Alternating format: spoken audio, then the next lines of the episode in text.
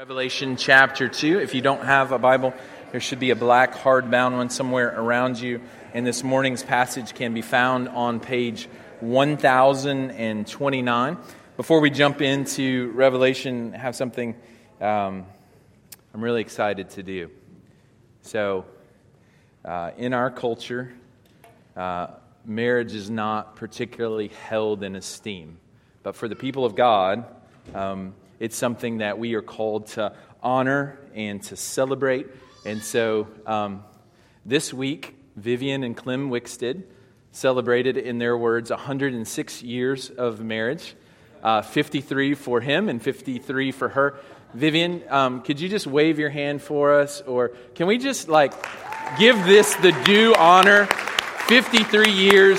Uh, that is significant it's a, it's a real honor. Uh, we have a small gift from us as a local church to you guys. Pray that you would enjoy that uh, and it would be a blessing to you. Um, if you don't know Vivian, Vivian is one of the most dear people on the planet, um, still giving her life away for Jesus, um, still serving in prison ministry. She is probably one of the best evangelists inside the church. And so, um, if you have not had a chance to get to know Vivian, I would encourage you to do so because she is uh, a real gift. So, Vivian, receive that as a well done from the Lord, and we love you. All right, Revelation chapter 2. So, how many of you have ever wondered what it might be like to be a rock star? Like, if you're honest, yeah, all right, yeah, that's cool. You didn't have to show your hands up. Probably everybody on some level. Um, you know, I, I mean, I'm talking about whatever, People magazine, you know, getting your autograph taken, can't show up at the supermarket because of paparazzi. Like, have you ever wondered what that might be like? Well, uh, I had a chance to uh, live that out in a, a miniature way uh, when I went to Asia uh, back in February. We were in the nation of Nepal. Uh, and we were in a city of about 500,000, um, but this wasn't a, a place where uh, Americans very often visited. And so everywhere that we went, there was a crowd, and they were, uh, the Nepalese people were very gracious, uh, but they just wanted to be everywhere that we were. Uh, and I'm going to let you in on a little secret. So, most of the time we were there, uh, we were teaching and we were sharing, you know, just vision and values and church planting strategy and praying together. And we'd do that all day. And they would uh, feed us uh, their national delicacy dish of curry and chicken um, and every place that we went, we had uh, the same special dish. Just like um, if people come and travel here, I probably would take them out for a steak dinner. That's just kind of what you do.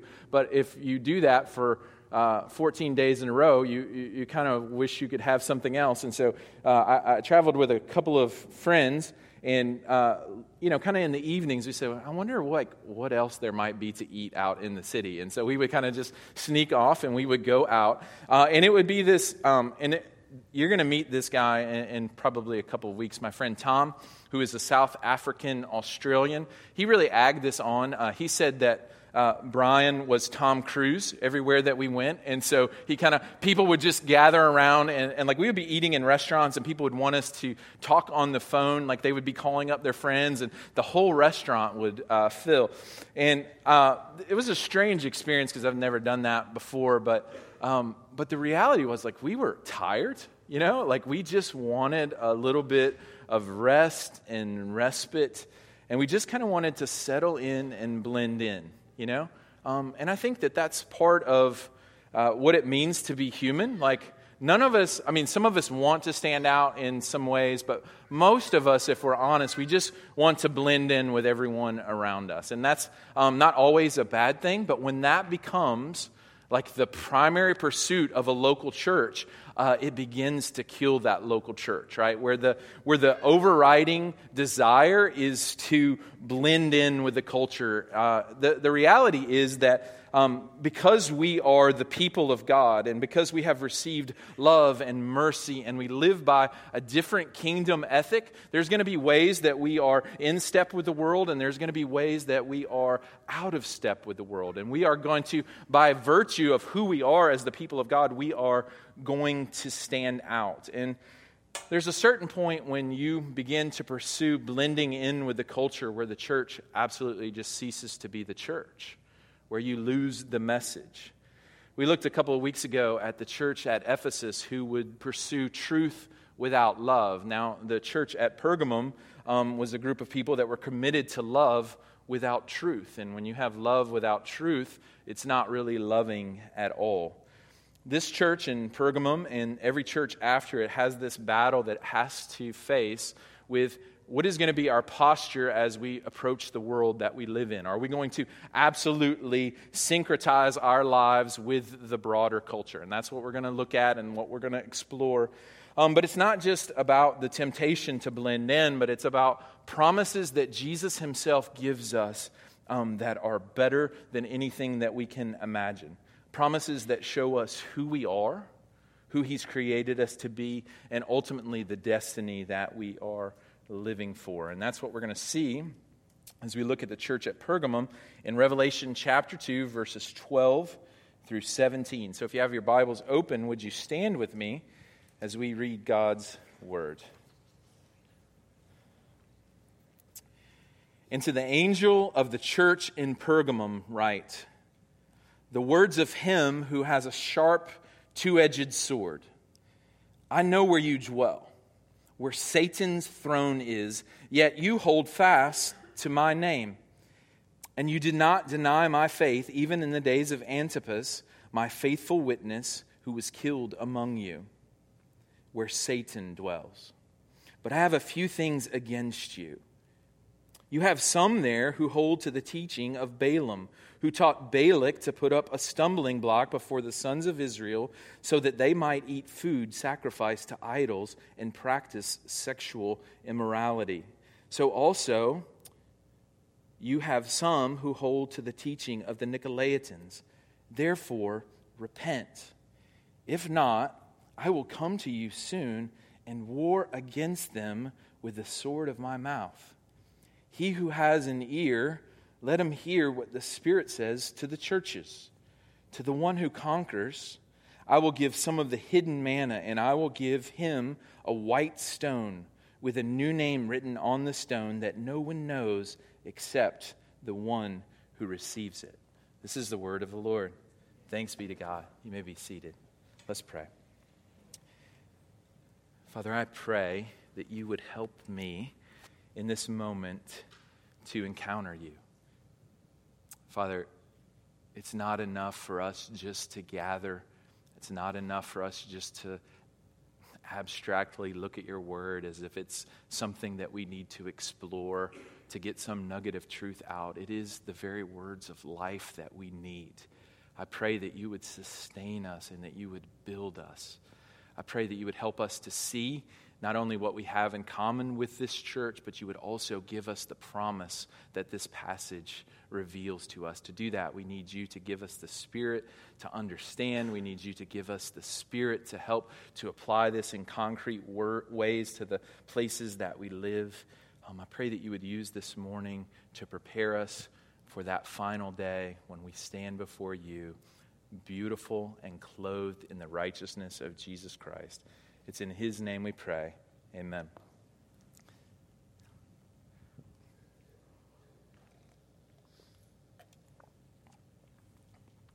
So, the first thing that we're going to look at as we look at Revelation chapter 2 in the church at Pergamum is that God knows where we dwell.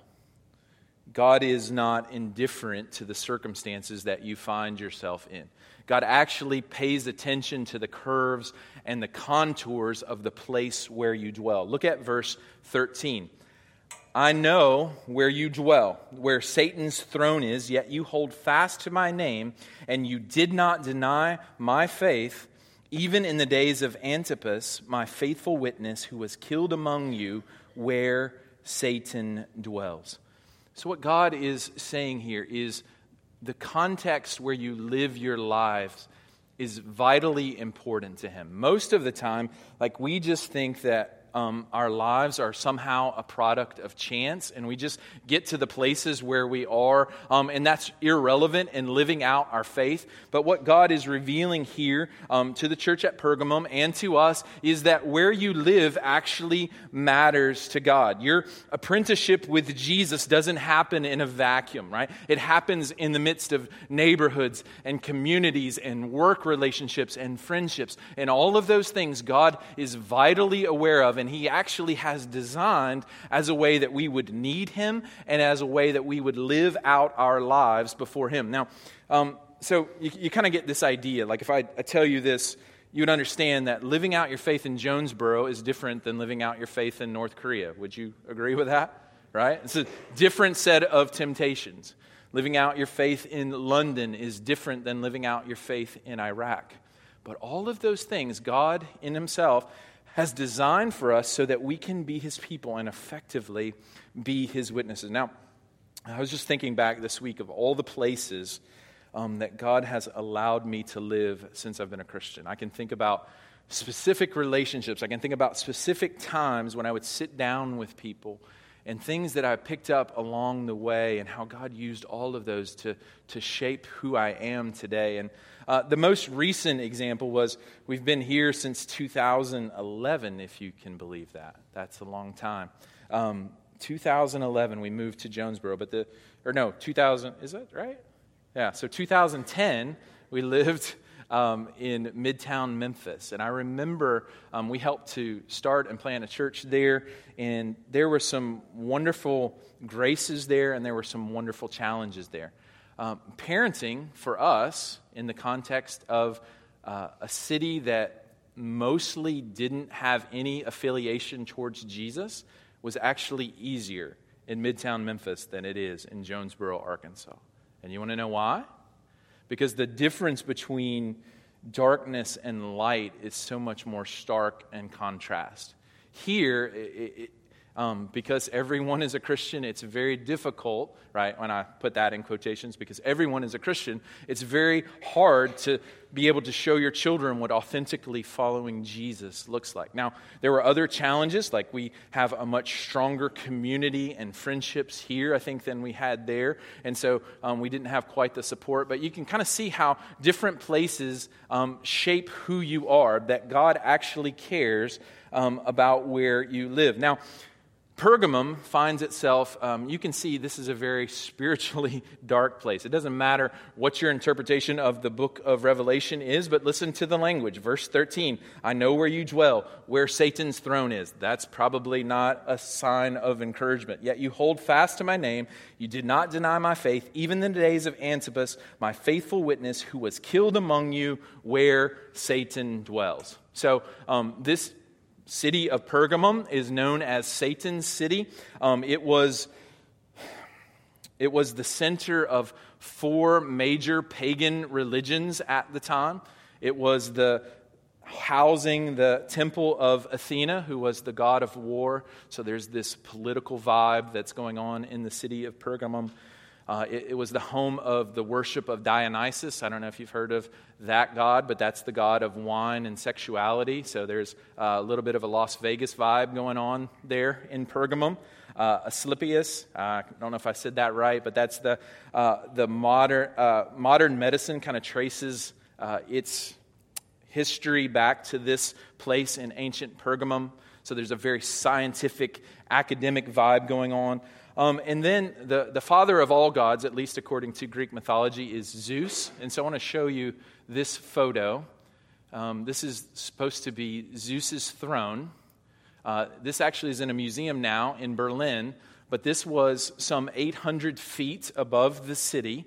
So you would look up if you were in the city of Pergamum, and this is most likely what was referred to as Satan's throne. And that's, uh, it had a 40 foot high uh, altar there. That's probably where Antipas, who was a faithful witness, was killed.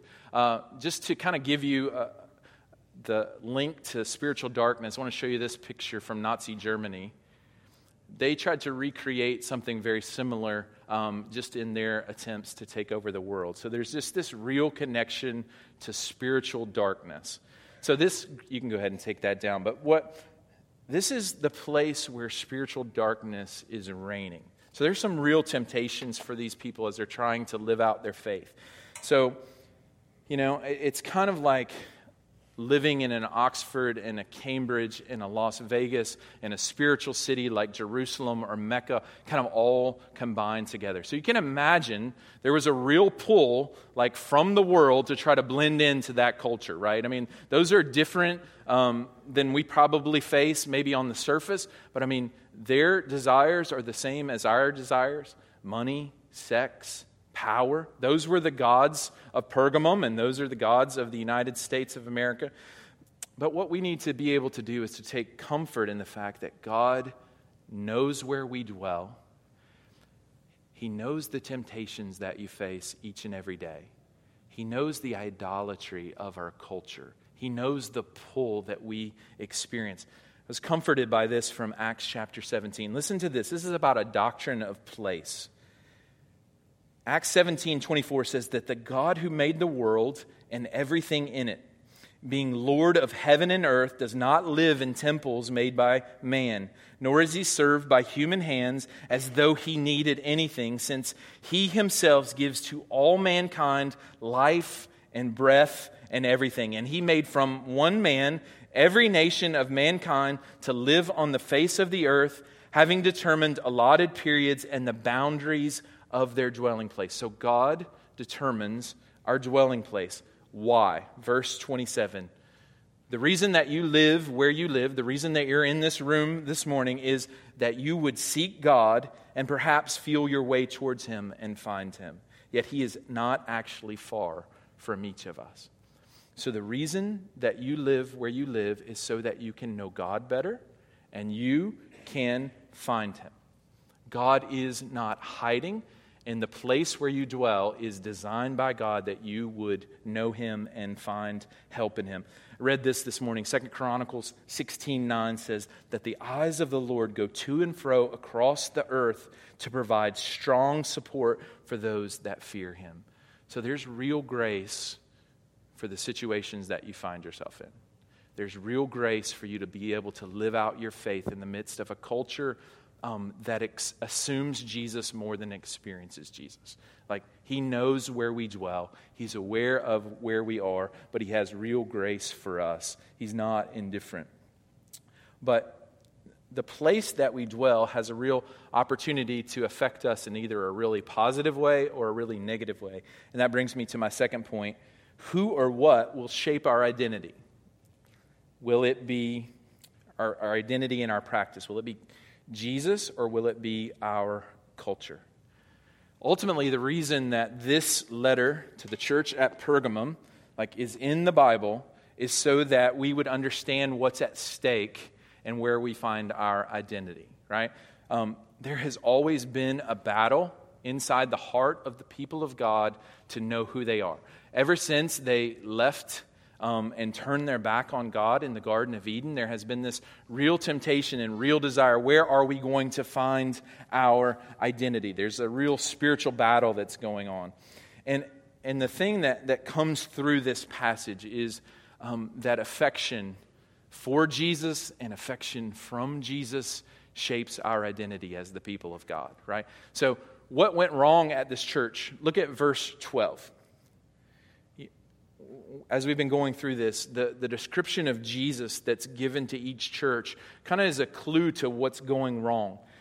Verse 12 says, And to the angel of the church in Pergamum write, the words of him who has a sharp, two edged sword. Now, that's a picture from Revelation chapter 1 that we looked at a few weeks back, but it also is a picture of Jesus ruling by the word of his power right? This is a, a picture of a two edged sword. It's not like Jesus really has a sword coming out of his mouth, but it's a reference to Jesus and his word being extremely powerful. It's a two edged sword. It cuts both ways. It divides between truth and error. It divides between life and death. It divides between darkness and light. All of those things. So, what happened at the church at Pergamum is that they, in the midst of this cultural battle where they stayed faithful to the name of Jesus, they began to want to blend into the culture more than they should. They forgot that Jesus not only died for them, but he's also ruling and reigning by his word for his people. Um, and there's a real temptation for us as the people of God, I think, to begin to want to create God in our own image. You know, I mean, there's lots of examples of this throughout church history. Uh, one that stands out is Thomas Jefferson. If you ever heard this story about how he had his own Bible, and it's called the Jefferson Bible, uh, and now it's called the Philosophy of Jesus Christ. Uh, he had a Bible, and he basically took a little razor blade and he went through and he cut out all the parts of God's Word that had any reference to the supernatural, that had any uh, references to sin and unrighteousness. And basically, it's this really small book. But his temptation, I think, is our own temptation. That in the midst of living in a world where um, there's real pressure, I think, to blend in, that we stand firm on the truth of God's word. So look at verses 14 through 16. You see a little bit of what's going on here at this church and how they got off track. I have a few things against you. You have some there who hold to the teaching of Balaam. Now, Balaam comes from the Old Testament, the end of the book of Numbers. Uh, he was a prophet in the Old Testament. Um, and he basically taught, you, will see this right here, who taught Balak, uh, who was from Moab, uh, to put a stumbling block before the sons of Israel so that they might eat food sacrificed to idols and practice sexual immorality. So, what Balaam did, he, he wasn't going to curse the people of God directly. He said, Hey, I'm going to tell you how to really get the people of God off track. And this has been a, a similar trick throughout all of the history of the people of God is to get them to go into sexual immorality. So he had the Moabitess women kind of seduce the men of Israel, uh, and that led them to other gods. Now, it would be really easy for us because um, I'm pretty sure I don't know where the Balaamites are today. I'm pretty sure, like if you drive around Jonesboro, I'm not 100% sure because I haven't seen all the churches, that there's not any Nicolaitans around today. But there is this real pull and this real temptation for us um, to forget that Jesus' words contain life, that they are authoritative, um, and that we don't get to pick and choose which ones we respond to, right?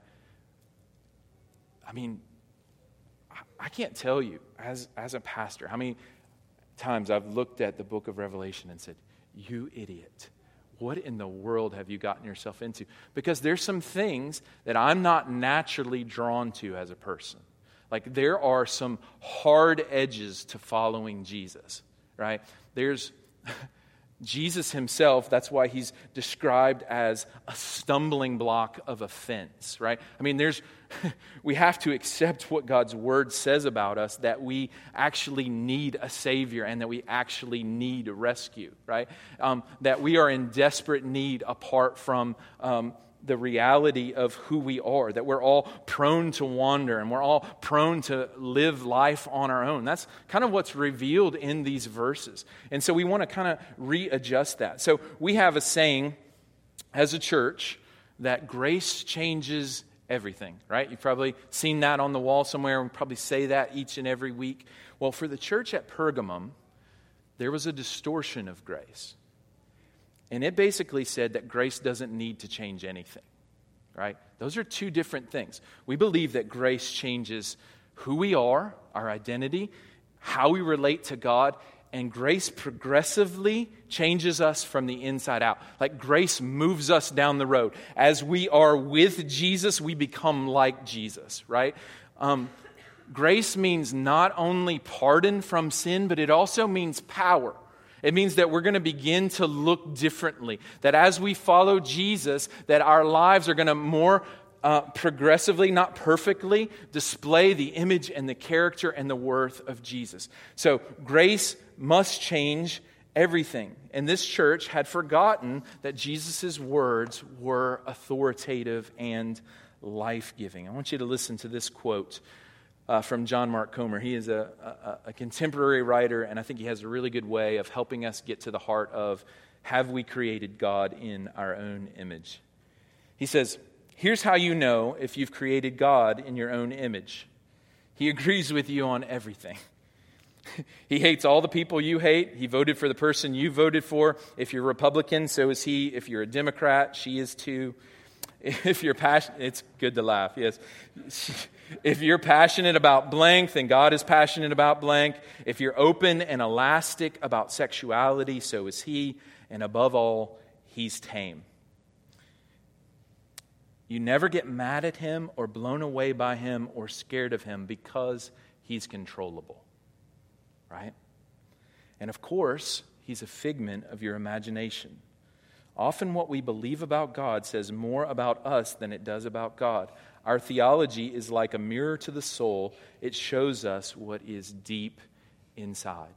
And so, I had a, a professor, uh, seminary, said, like, we're all theologians. We all have thoughts about who God is how he relates to the world. The only question for us as the people of God are we going to be good theologians or bad theologians? Are we going to just um, tell you know, just accept what grandma taught us growing up? Or are we going to actually um, be like the Bereans in the book of Acts that dig into God's word and say, um, even if I don't naturally like what you have to say, I know that you're the king. I know that you're ruling and reigning over the earth, and I'm going to reorient my life to what you say because you conquered the grave and you are alive. So I want to respond to who you are. Theology is uh, like a mirror to the soul. And uh, in particular, what this church was going through was this pull to sexual immorality. And sexual immorality in itself is an identity issue. And we're going to look at this even more in depth next week. It's something we're all tempted to. Statistics soberingly say that at least 70% of the church is addicted to pornography, right? That's a sobering thing for us to consider. Sexual immorality, in and of itself, um, is an identity issue in the sense that um, we can either try to find our identity in how we have sex or whether or not we have sex or what we're attracted to, all those things can be identity shaping issues for us. But sexual sex is a gift from God, and we're going to look at this more next week. Sex is meant to reveal who we are in relation to God, right? So it's this gift that God's given to us that when we um, experience it in the boundaries that He's given to us, it produces life and intimacy and closeness. And when we ignore the way that God's designed sex to actually work, it begins to produce death. Um, and that's what's going on at the church at Pergamum. Um, and I'm praying for us as the people of God um, that we would be sobered, yeah? Um, not just, but because this, this, isn't, this isn't a broader question about um, how the church responds to cultural issues, but I'm just talking about inside the church. That we would be a holy, set apart people. Holy because He's pronounced us holy, but also progressively holy because we've seen Jesus. Now, most of us, like, especially if you find yourself struggling in the area of sexual immorality, which all of us do from time to time,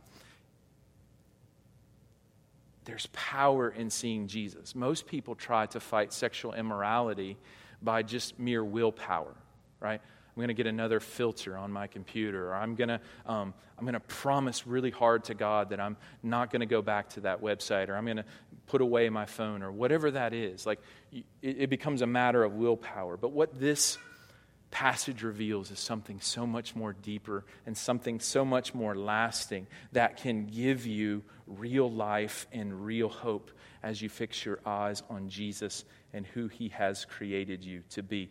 Which brings me to point number three the hope of complete satisfaction in a new name. This is the gospel, right? For people that tend to want to blend into the culture and are stained by sexual immorality, Jesus not only gives us a promise of future reward, but really power in the present. Look at verse 17.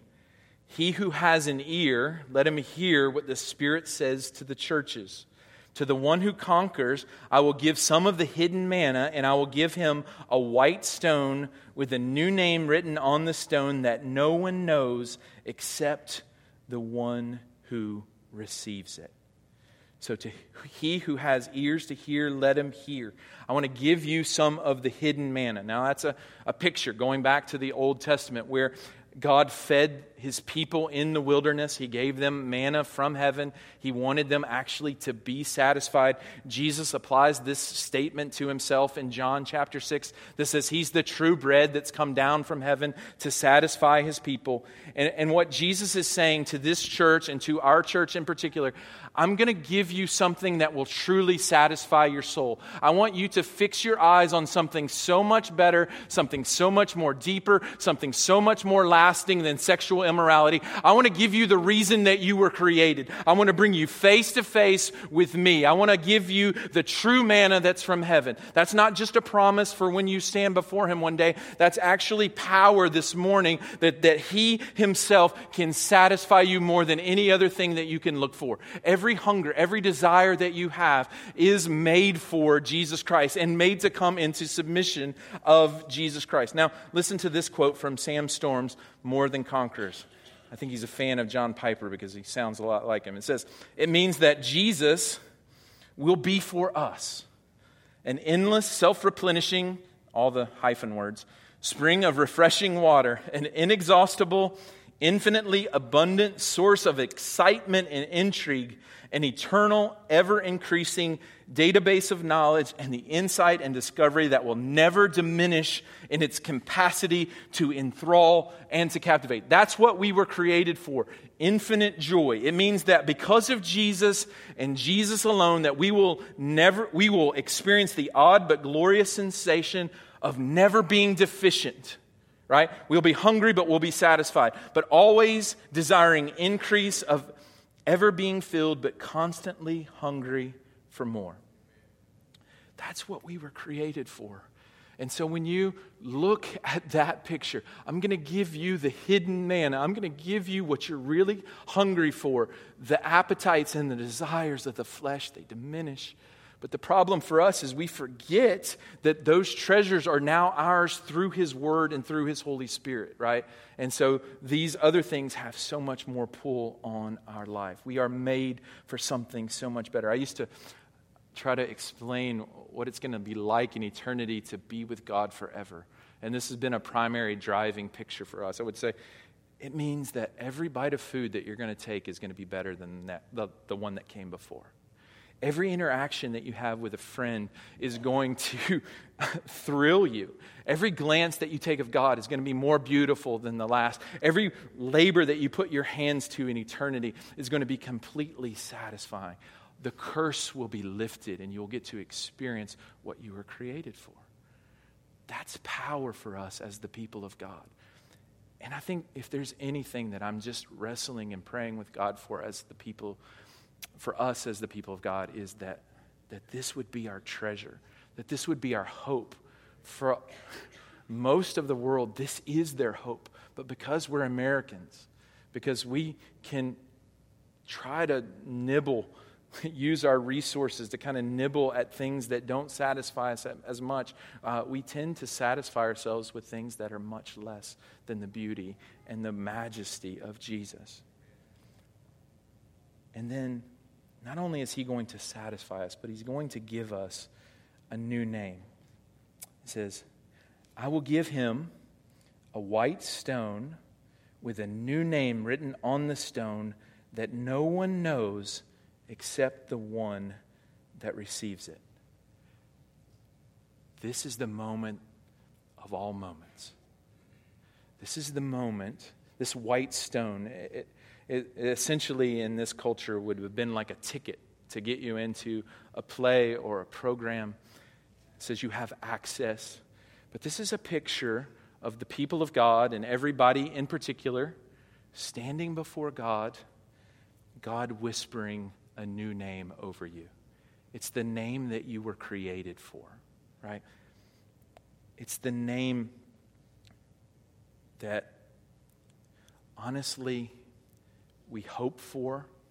It's the name that is so easily drowned out by the names that other people attach to us. It's the name that we forget because of the lies of the enemy.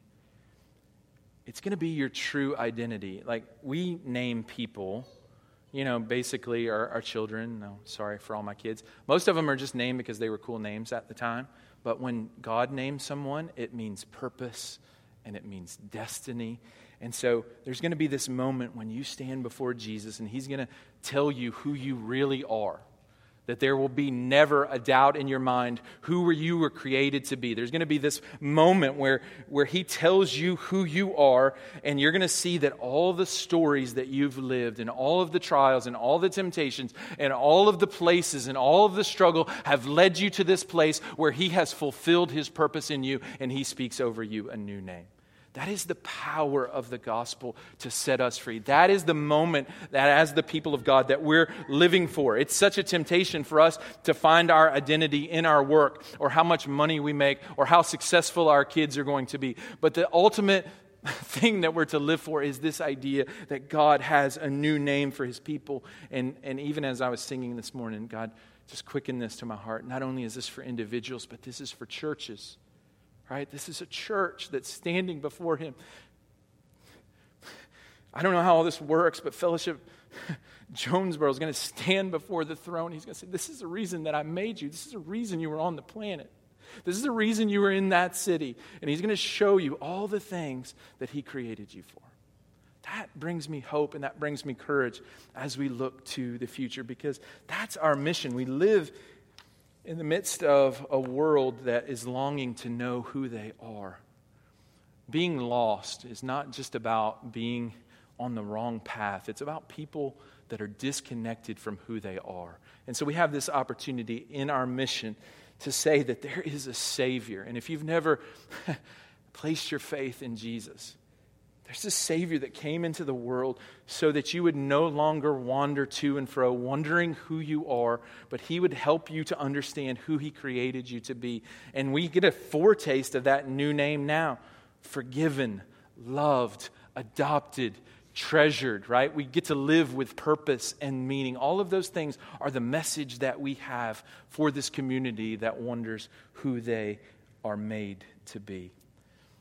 Church, it is my deep prayer that you would increasingly long for this day when God reveals to you who you actually are, what Jesus died for us to experience. Let's pray. Father, thank you for Jesus. Thank you for the new name that we that is our destiny for you to speak over us.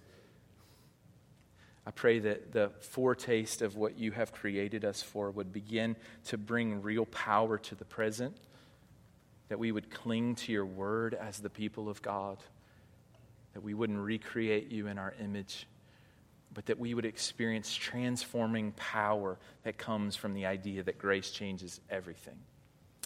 In Jesus' name, amen.